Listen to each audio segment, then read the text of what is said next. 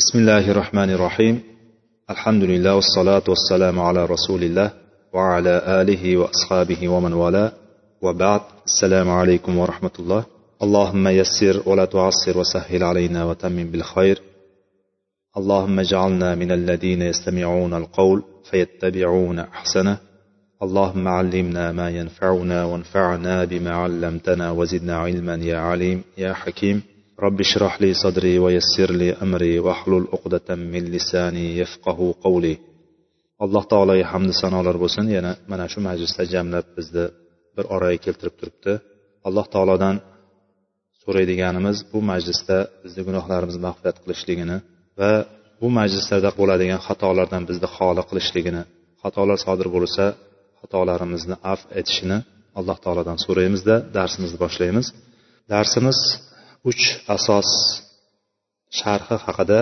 ozgina uch asos kitobi haqida ozgina gaplashib kelayotgandik va mana shu uch asosning kitobda yozilishligining maqsadi bo'lgan uchta asos bo'lgan. Birinchisi alloh taoloni tanishlik ikkinchisi dini islomni dalillar bilan o'rganishlik va uchinchisi payg'ambar sallallohu alayhi vasallamni tanishlik haqida bo'lgan uchta asosni o'rganayotgandik o'sha asoslardan biz ikkitasini o'tib tugatdik. O'tgan darsimizda oxirgi sunnatdan kelgan dalillar bilan tugatgandik. Bugun inshaalloh uchinchi asos bo'lgan al aslu salis ma'rifatu nabiyi muhammadin sollallohu alayhi vasallam ya'ni payg'ambarimiz sollallohu alayhi vasallamni payg'ambarimiz muhammad sollallohu alayhi vasallamni ma'rifati ya'ni u kishini tanishlik haqidagi uchinchi asos ekan. Muallif rahimaulloh aytdiki al aslu salisu ma'rifatu nabiyikum muhammadin sollallohu alayhi vasallam وهو محمد بن عبد الله بن عبد المطلب بن هاشم وهاشم من قريش وقريش من العرب والعرب من ذرية إسماعيل بن إبراهيم الخليل عليه وعلى نبينا أفضل الصلاة والسلام muallif rahimaulloh aytdiki uchinchi asos payg'ambarimiz bu yerda payg'ambaringiz deb aytyapti. Arab tilida shunaqa xitob bor. Payg'ambaringiz deb gapirishlik yo bo'lmasam sening payg'ambaring deb gapirishlik yo bo'lmasam robbingga ayt deb keladi masalan. Robbimiz demasdan robbingga ayt deb aytadi misol. Xuddi shunga o'xshagan bu yerda ham payg'ambarlaringiz muhammad sallallohu alayhi vasallam tanishlik ya'ni biz o'zbekchalab aytadigan bo'lsak buni payg'ambarimiz muhammad sallallohu alayhi vasallam tanishlik. Va u payg'ambarimiz endi u kishini tanityapti bizga. Muhammad ibn abdullah. Abdullohning o'g'li muhammad. Abdulloh abdul muttolibni o'g'li. Abdul muttolib hoshimning o'g'li. Ya'ni biz bilishligimiz kerak bo'lgan mana shu darajada. Ya'ni bu payg'ambarimiz sollallohu alayhi vasallamni to ismoil alayhissalomga ismoil alayhissalomdan keyin ibrohim alayhissalomgacha borgan shajarasi bor. Oilasining shajarasi bor. Shajara deydi bular.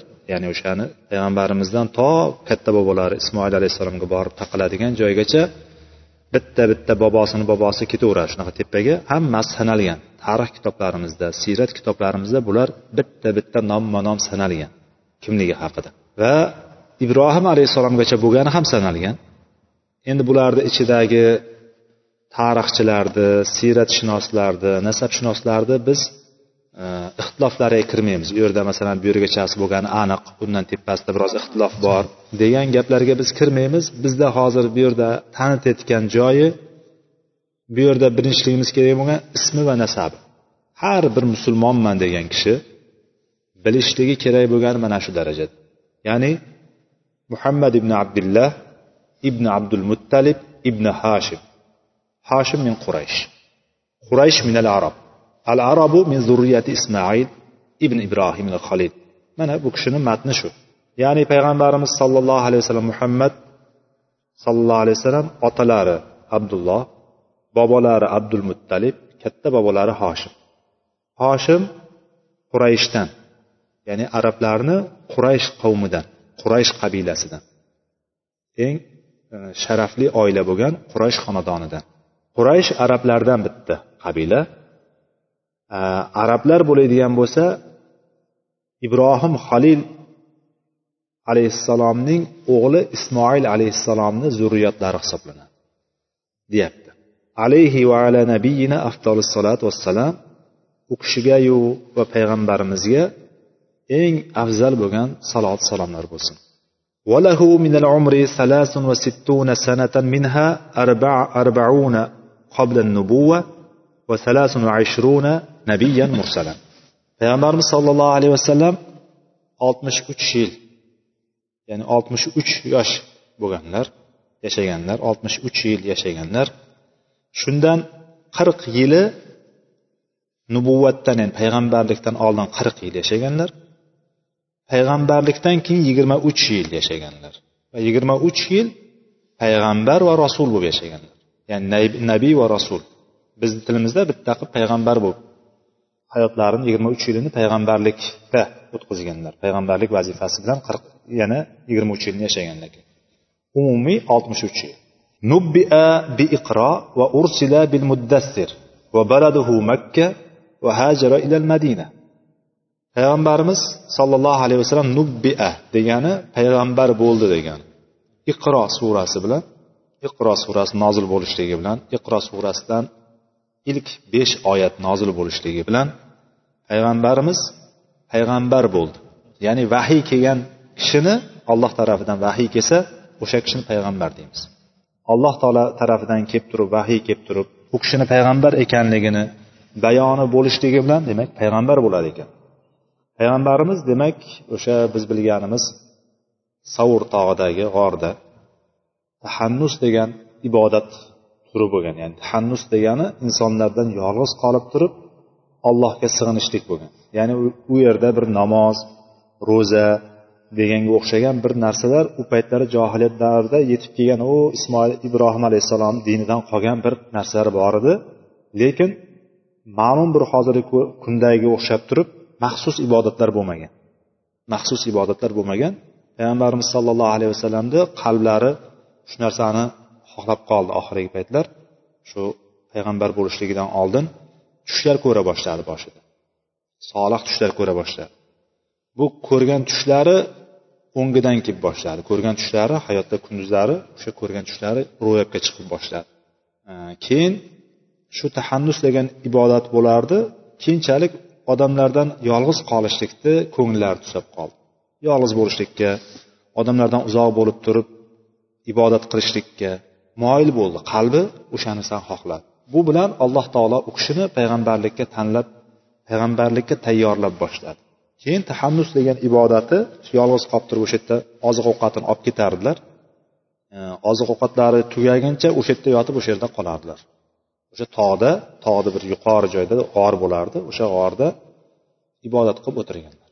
O'sha g'orda aytadiki e, bir tarafi ochiq shunday qaraydigan bo'lsa o'sha ibodat qilaman deb shunday qaraydigan bo'lsa shu kabaga to'g'ri ko'rinib turar ekan. Kabatulloh mana shunday ko'rinib turar ekan o'sha tog'da. Shunday qaraganda shunday to'g'ri ko'rinib turar ekan. Hozirgi kunda ham chiqib ana o'qiladigan e, chiqib ko'rsa bo'ladigan qilib chiroyli qilib qo'yilgan deydi o'sha chiqishga o'sha joyida alohida qilib qo'yilgan o'sha tog'ni lekin baland joy ekan haqiqatdan. Shunday chiqqanda bir tarafdan to'g'ri kaba ko'rinib turar ekan. Ya'ni payg'ambar sallallohu alayhi vasallam o'sha yerda qolganlar. Lekin hozir bunday tasavvur qiladigan bo'lsak inson kechqurun kechqurun agar uyda bir o'zi qoladigan bo'lsa biroz hadiksirab boshlaydi. Kechqurun hech kim yo'q bir o'zi qoladigan bo'lsa. Bo'lib ham svet bor a hozirgi kunda. Telefonimiz bor qo'limizda boshqa narsalarimiz bor qo'ni qo'shnilarimiz bor lekin shunday bo'lganda ham uyda bir o'zi qolgan kishi biroz qandaydir hadiksirab boshlaydi. Lekin borib turib bir g'orda chiroq yo'q svet yo'q. O'sha yerda bir o'zini qolishlik insonni haqiqatdan inson ichidan bir qo'rquv keladi to'g'rimi lekin mana bu narsani alloh taolo qalbga rohat berib qo'yadigan bo'lsa bu narsa hammasini yengib ketar. Payg'ambarimiz o'sha yerda o'tirib ibodat qilardilar. Keyin ma'lum payt ba'zi paytlar uyga tushib uylariga kelib narsani olib ketganligi rivoyatlari keladi. Ba'zan pastga tushganda hadicha onamiz olib kelib berganligi keladi narsalarini olib yana chiqib ketar ekanlar. Shunaqa bo'lib turganda iqro surasi nozil bo'lgan. O'sha iqron surasini avvaliga beshta oyat nozil bo'lishligi bilan payg'ambarimiz payg'ambar bo'ldilar. Payg'ambar bo'ldilar. Ilk kelgandan keyin uyga bilamiz endi o'shani qo'rquv bilan hech bo'lmagan holat e, o'sha yerda qo'rqib kelganligi meni o'rab qo'yinglar deganligi keyin ma'lum bir payt har xil holatlar bo'lganligi ya'ni o'rtada bir uzilib qoladi vahiy uzilib qoladi. Ma'lum bir payt vahiy uzilib qolgandan keyin undan keyingi oyat nozil bo'ladi. Ana o'shanda nozil bo'lgani. Undan keyingisi muddassir surasi nozil bo'ladi. Muddassir surasidan ba'zi oyatlar nozil bo'ladi. O'shan bir muddassir surasidagi oyatlar bilan payg'ambarimiz sollallohu alayhi vasallam rasul bo'lganlar. Ya'ni rasul degani nabiy payg'ambar nabiy degani payg'ambar degani alloh tarafidan vahiy tushadi va o'sha vahiyga ko'ra ibodat qilib yuradi. Alloh taoloni aytganini qilib yuradi.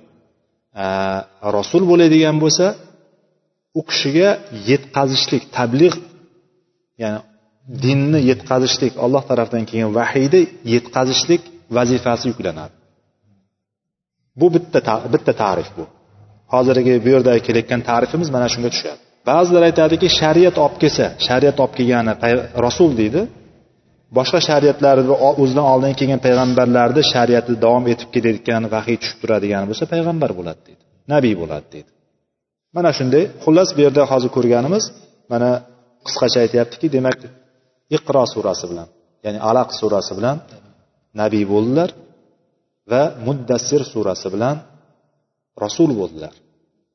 Va baladuhu makka va payg'ambarimizni vatanlari makka edi.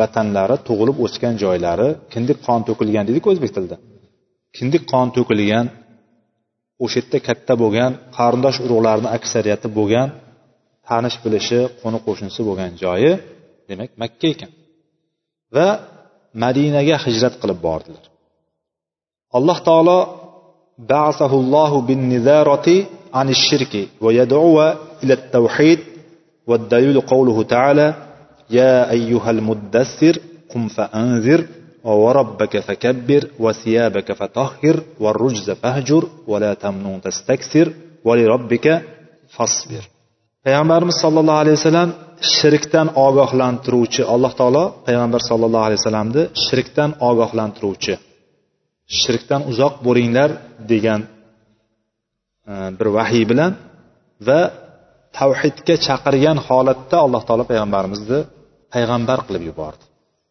Payg'ambarlikni yubordi payg'ambar sallallohu alayhi vasallamga ya'ni. Bunaqa qilib aytadigan bo'lsak payg'ambarimizga oldin payg'ambar emas edi. Payg'ambarlikni yubordi nima bilan? Shirkdan qaytarib tavhidga buyurgan holatda. Bunga dalil mana muddassir surasi. Shu muddassir surasi nozil bo'lishligi bilan nima bo'ldi dedik? Rasul bo'ldi dedik.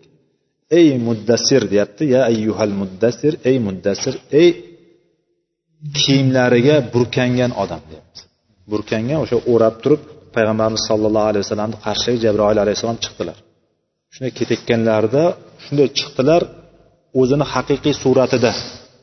Alloh taolo u kishini yaratgan haqiqiy suratida ko'rindi. Jabroil alayhissalom juda ko'rkam juda baquvvat katta borliq. Ya'ni shunday turganlarida yer bilan osmonni orasini to'ldirib turgandi. Bizni hozir bir kattaroq bir narsani ko'rib qoladigan bo'lsak vahimaga tushib qolamiz haqiqatda yana olti yuzta qanoti borligi keladi. Olti yuzta qanoti borligi keladi va yer bilan ko'kni o'rtasini to'ldirib turganligi keladi. O'shani ko'rgandan keyin qo'rquv bilan keladi. Uyga kelib turib qo'rquv bilan e, meni o'rab qo'yinglar. Ya'ni bu orada uzilib qolgan vaqtdan keyin bo'layotgan narsa bu. Orada uzilib qolgan vaqtdan keyin. Kelib turib meni o'rab qo'yinglar qo'rqib ketyapman deb turib payg'ambar alayhisalom qaltirab kelganlarida ustlaridan o'rab har bir bor narsani o'rab qo'ygan paytda ana o'shanda vahiy keldida vahiy kelib aytdiki ya ayyuhal muddassir dedi. Mana shu joyda o'ranib yotganda ey kiyimlariga burkanib yotgan kishi turing. Qum fa anzir turingda ogohlantiring. وربك فكبر وثيابك فطهر والرجز فهجر ولا تمنن تستكثر ولربك فاصبر dedi Alloh. Alloh taolo mana shu oyatlarni jo'natdi. Vahiy shularni olib keldi. Muallif rahimahullohni tarjimasi bilan ma'nolarni mana shu oyatlar ma'nosi bilan shuning uchun birdan tarjima qilmadim shu yerdan tarjima qilib o'tamiz degan maqsadda ma'nolarni aytyaptiki va ma'na qum fa anzir yunziru ani shirk va yad'u ila tawhid dedi ya'ni turingda ogohlantiring degan so'zni muallif rahimalloh shunaqa ma'no beryapti tafsir beryaptiki shirkdan ogohlantiring va tavhidga buyuring. Shirkdan ogohlantiring shirkdan ya'ni qaytaring odamlarni va faqat allohgagina ibodat qilishlikka chaqiring dedi. Qum fa anzirdan shu tushunyapti. Turingda ogohlantiring deganda mana shu narsa. Va robbaka fakabbir ay azzimhu bit tavhid va robbingizni ulug'lang deganida robbingizni tavhid bilan ulug'lang. Ya'ni faqatgina ungagina ibodat qilib turib allohni ulug'lang. Va siyabaka fatahhir asli ma'nosi kiyimingizni pok tuting degan. Kiyimingizni poklang. Libosingizni poklang. Ay tohhir amalaka minashirk ya'ni bitta kiyimni amal deb turib tafsir beryapti bu kishi. Lug'aviy ma'nolarda siyobni savbunni ya'ni kiyimni amal ma'nosi ham bor. Shunda aytyaptiki kiyim amallaringizni shirkdan poklang ya'ni shirk qilmang deb turib tafsir beryapti kishi. Ya'ni bu yerdagi e, majoz olinyapti bu yerda kiyim deb turib aytilayotgan bo'lsa kiyimingizni poklang deganda ham tushunadiki inson pok yurishlikka da'vat bo'layotgan chaqiriq bo'layotganini ham tushunadi. Ikkinchidan tarafdan oladigan bo'lsak amallarda shirkdan uzoq bo'lishlik. Shirkdan pok bo'lishlik. Va rujja fahjur bittagi rujz al asnam deyapti butlar. Rijz kalimasi rujz kalimasi but butlar deyapti. Muallif aytyaptiki shunday tafsir beryaptiki al asnam va hajruha tarkuha val baroatu minha va ahliha. Uni tark qilishlik qanday bo'ladi? Undan hajr qilishlik hajr qilishlik degan o'shandan uzoq bo'lishlik yiroq bo'lishlik o'shandan undan yiroq bo'lishlik qanday bo'ladi? Shirkni o'zini tark qiladi ya'ni butlarni o'zini tark qiladi. Bitta rujzi but dedik butlarni tark qiladi. Val baroatu minha va ahliha va uning butlardanu butparastlardan ham nima qilinadi? Ulardan yiroq bo'ladi. Ularni bir chekka ulardan uzoq bo'ladi. Ulardan o'zini nima qiladi? Bari tutadi. Bari tutadi deganimiz o'shalardan o'zini yiroq tutadi. Demak shirkdan birinchisida shirkdan uzoq turiladi ekan amallarni shirkdan poklaydi ekan. Undan keyingi buyruq kelyapti butlardan va butlarga ibodat qilayotgan butparastlardan uzoq bo'lishlikni alloh taolo tavsiya qilyapti buyuryapti. Oyatdagi vala tamnun tastaksir oyati ya'ni berar ekansiz biron bir ehson qilar ekansiz yaxshilik qilar ekansiz o'shani ko'p sanamagan holatda ehson qiling deyapti. Qilayotganingizni ko'p sanamang ko'p sanamagan holatda bering. Vali robbika fasbir va robbingiz uchungina robbingizni yo'lidagina sabr qiling deyapti. Mana shu oyatlar nozil bo'ldi. Ahoda ala hada ashara sinina yad'u ila tawhid. Mana bu narsa uchun o'n yil vaqt ketdi. Nima uchun? Yuqorida sanalgan narsalar uchun. Shirkdan ogohlantirishlik uchun shirkdan qaytarishlik uchun odamlarni shirkdan ogohlantirib tavhidga buyurishlik uchun. Va allohni tavhid bilan ulug'lashlik uchun shirkdan amallarni poklashlik uchun butlardan va butparastlardan uzoq bo'lishlik uchun o'n yil ketdi. Mana shu narsalar uchun o'n yil vaqt ketdi. Va payg'ambarimiz sallallohu alayhi vasallam bu davrda tavhidga da'vat qildi. Tavhidga da'vat qilib o'n yil yurdi. O'n yil da'vat qildi. Qaranglar islom birdan kelganda insonlar shunday botqoqdan shirk botqog'idan kufr botqog'idan shunday chiqib qolganlari yo'q birdan. Ma'lum bir vaqt o'tdi unga. Ya'ni inson birdan bugun ertaga agar olloh tanish kerak deb turib biroz da'vat qilinsa biroz eshitilsa ha demak namoz o'qish kerak ekan namoz o'qigan odamga birdan hukmlarga o'tib ketilmaydi unga birinchi olloh tanitiladi. Ollohni kim qanday zot ekanligi tanitiladi. Ollohni tavhidi tanitiladi.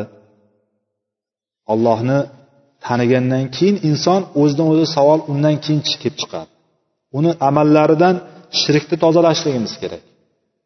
Ba'zi bir narsalarga bog'lanib qolgan narsalar bo'ladigan bo'lsa qabrlarga bog'lanib qolishlik ruhlardan so'rashlik bor toshlardan so'rashlik buloqlardan so'rashlik bormi shunga o'xshagan narsalar bor ekan o'shalarni birinchi tozalashligimiz kerak.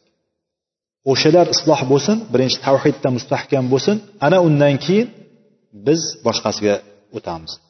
Qaranglar payg'ambar sollallohu alayhi vasallamki alloh taolo u kishiga vahiy jo'natib turgan kishiki va qavmini ichida amin muhammad amin eng ishonchli kishi omonatdor kishi deb tanilgan hamma aytgan gapini tasdiqlaydigan bir kishi ollohni bitta faqat allohga sig'ininglar shirk qilmanglar butlardan uzoq turinglar buloqlarga bormanglar daraxtlarga qog'oz daraxtlarga bog'lamanglar bir narsa qabrlarga borib ulardan avliyolardan so'ramanglar deganga o'xshagan shirklardan qaytarishlik uchun o'n yil vaqt ketdi.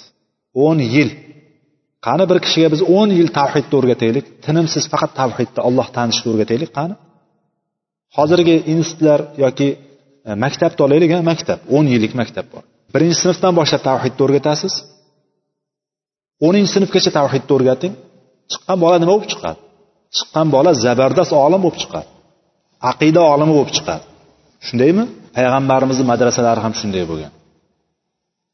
Payg'ambarimizni madrasasida ta'lim olganlar to'g'ri bizda hozir aytayotgan madrasa deganda hozir madrasa ko'zlarni yoniga kelmasin. Payg'ambarimizni yonidagi sahobalar mana shunday ta'limni olganlar edi aksariyati. Va payg'ambarimiz sollallohu alayhi vasallam mana shu davrda faqat tavhidga da'vat qildi. Ungacha hali namoz farz emas edi ro'za farz emas edi jihod farz emas edi hijob farz emas edi haj farz emas edi zakot haj farz emas edi faqatgina tavhidni tanitishlik uchun. Demak agar bir kishi masalan yevropa deymizmi boshqa deymizmi butunlay musulmon oiladan boshqa oilada tug'ilib o'sgan bittasi bo'ladigan bo'lsa o'shanga birinchi o'rinda bu narsa ko'rsatadiki tavhidni yaxshilab o'rgatishimiz kerak bo'ladi. Uning uchun yaxshilab o'rgatishligimiz uchun birinchi o'zimizni o'rganishligimiz kerak. Farzandlarimizga bolalarga ukalarimizga bilmagan akalarimizga otalarimizga onalarimizga demak birinchi tavhidni o'rgatishligimiz kerak. Allohni qanday buyuk zot ekanligini va alloh taologa ibodat qilish faqat allohgagina ibodat qilishlik kerak ekanligini qayoqdagi avliyolargayu qabrlargayu yoki mushkul kushot deydimi boshqasi deydimi bibi seshanba deydimi nima deyotgan bo'lsa mana unga o'xshagan bidatlari bilan nafslarini qondirishlikni emas haqiqiy allohgagina ibodat qilishlikni allohgagina tavakkul qilishlikni o'rgatishligimiz kerak bo'ladi. Allohdangina so'rashlikni o'rgatishimiz kerak bo'ladi. Ana undan keyin payg'ambarimiz sallallohu alayhi vasallam fi makkata e, undan keyingisi va ba'dal ashri ya'ni o'n yildan keyin urija bihi ila sama va furidat alayhi salovatul xams va solla fi makkata thalatha sinin va ba'daha umira bil hijrati ila madina payg'ambarimiz sollallohu alayhi vasallam o'n yil tavhidga da'vat qildi o'n yilni ichida juda osiqchilik islomga kirdi butun quraysh o'sha makka ahlidan juda ozchilik kirdi islomga. Juda ozchilik islomga kirdi. O'shalarni sanog'i bilan bo'lgan. Sahobalar keyinchalik aytadiki men shu yetti kishini yettitadan bittasi edim. To'rt kishini bittasi edim. Besh kishini bittasi edim. Yer yuzida boshqa musulmon yo'q deb aytgan rivoyatlarga ko'zimiz tushadi. Falon vaqt yashadik biz.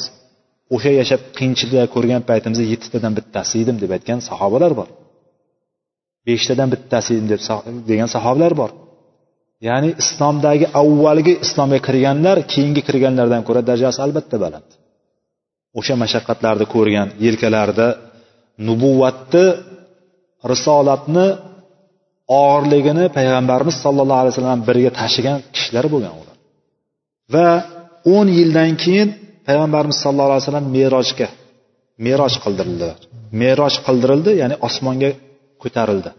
Osmonga olib chiqildi. Osmonga olib chiqildi va osmonda osmonga deganimizda tepaga osmonlardan butun osmonlardan oshib chiqdilar o'tib ketdilar osmonlardan. Yetti osmon bor deb bilamiz birinchi osmon qayerda bitishligini biz bilmaymiz deganmiz oldindan aytamiz. Chegarasi aniq aytilmagan mana shu yerdan chegaralangan lekin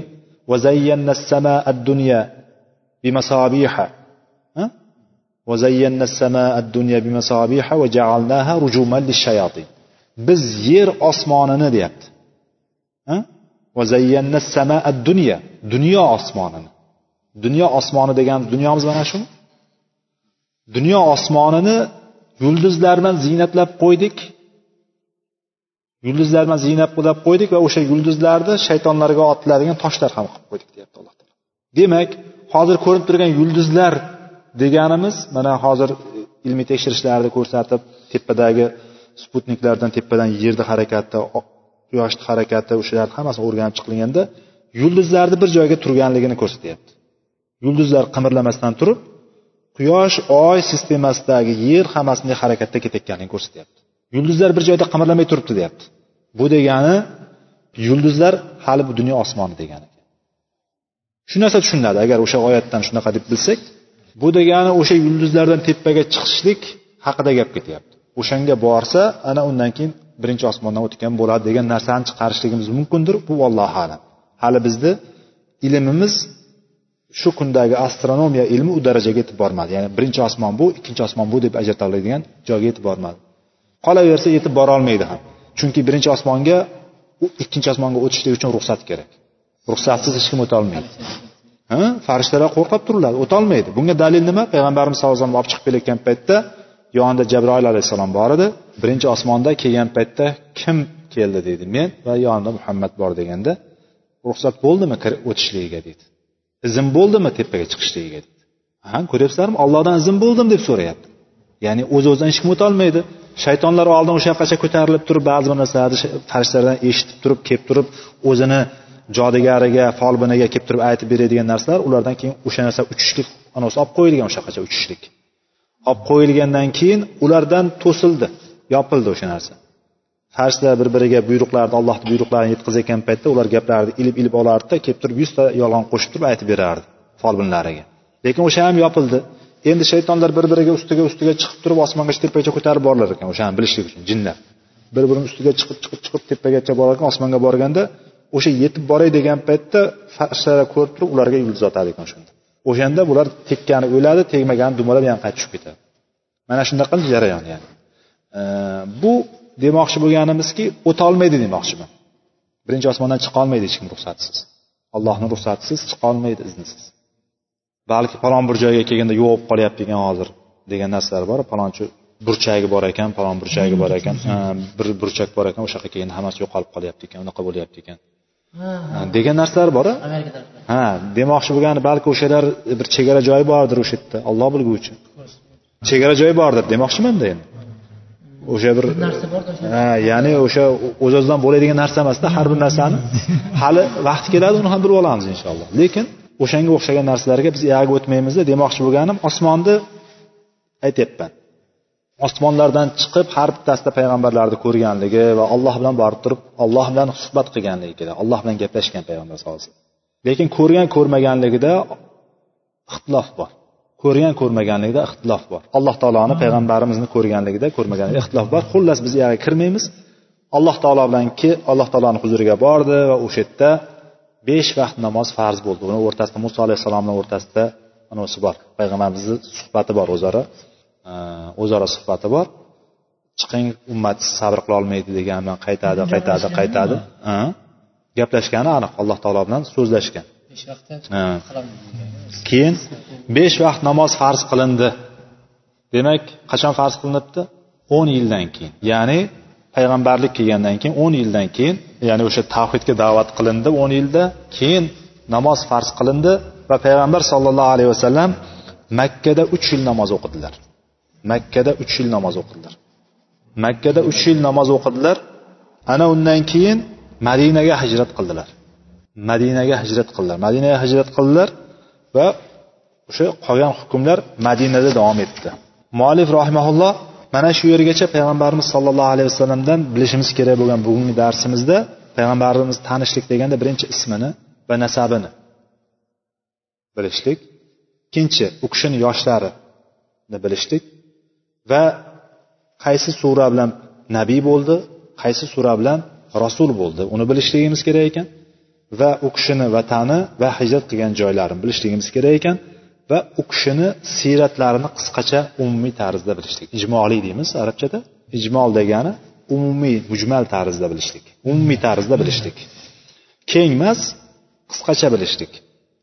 Mana shu narsa demak bizga bugungi darsimizda o'rgatilyapti ekan. Payg'ambar sallallohu alayhi vasallam siyratlarini biz inshaalloh yaxshi bilamiz deb bilaman. Hammamiz. Mana shu narsadan endi demak yana bir takrorlaydigan bo'lsak u kishini ismlari muhammad nasablari qurayshga qurayshdan tepasi ismoil alayhissalomga borib taqiladi ekan. Ismoil alayhissalom bilamiz ibrohim alayhissalomni o'g'illari ya'ni katta bobolar. Demak payg'ambarimiz otalari abdulloh bobolari abdul muttolib katta bobolari hoshim hoshim qurayshdan quraysh arabdan arablar esa ismoil alayhissalomning avlodlari. Demak bu yerdagi arablarni nazarda tutayotgan narsasi arablar o'zi ikkiga bo'linadi. Haqiqiy arablar va arablashgan arablar. Bu yerdagi aytayotgan ariba arabuni ariba deydigan bo'lsa ariba haqiqiy arablar. Araba bo'ladigan bo'lsa keyinchalik arablashganlar. Bu yerdagi muallifni qasdi ismoil alayhissalom asli arab bo'lmagan keyin arablashgan. Arablar bilan birga yashaganligi uchun u yerda yamanlik arablar bilan kelib turib o'sha yerda chunki chaqaloqligida tashlab ketadi ibrohim alayhissalom. Shundaymi chaqaloqligida tashlab ketgandan keyin arablar esa katta bo'lib turib arab tilini eng go'zal fasih tilda gapiradigan adabiy tilda gapiradigan chiroyli arab tilini egallaydi u kishi. Undan keyin arablashib ketgan va u kishini avlodlari arab deb sanalib ketilgan keyin qisqasi. Aslida aksariyat arablarni hozirgi kundagi arablar xosatan shu haramayn saudiya bo'lgalaridagi saudiya mintaqalaridagi kishilarni aksariyati mustaroba hisoblanadi. Arablashgan arablar. Masalan turkiyaga ham u bu yoqdan kelganlar keyinchalik turklashib bolalari turk bo'lib ketib qoladiku. O'zi qayerdansan desa arnovutdanman deydi yoki e, bulgardanman deydi yoki e, cherkasman deydi boshqaman deydi ya'ni shunga o'xshagan keyinchalik turklashib ketganlar ham turklashgan hisoblanadi. Asli turk emas. Turklashgan turk deydi. Xuddi shunday arablashgan arablar bo'lgan.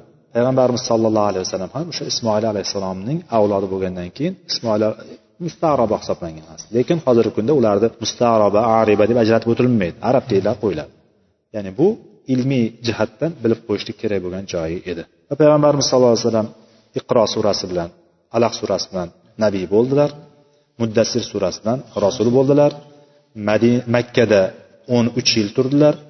shundan o'n yilda faqat tavhidga da'vat qildilar uch yil namoz farz ya'ni o'n yildan keyin namoz farz qilindi merojga chiqqanida va uch yil makkada o'qidilar va alloh taoloni hukmi alloh taoloni ruxsati kelgandan keyin madinaga hijrat qildilar va hijrat haqida inshaalloh keyingi darsimizda gaplashamiz alloh nasib qilsa allohu alam سبحانك اللهم وبحمدك أشهد أن لا إله إلا أنت أستغفرك وأتوب إليك وآخر دعوانا أن الحمد لله رب العالمين.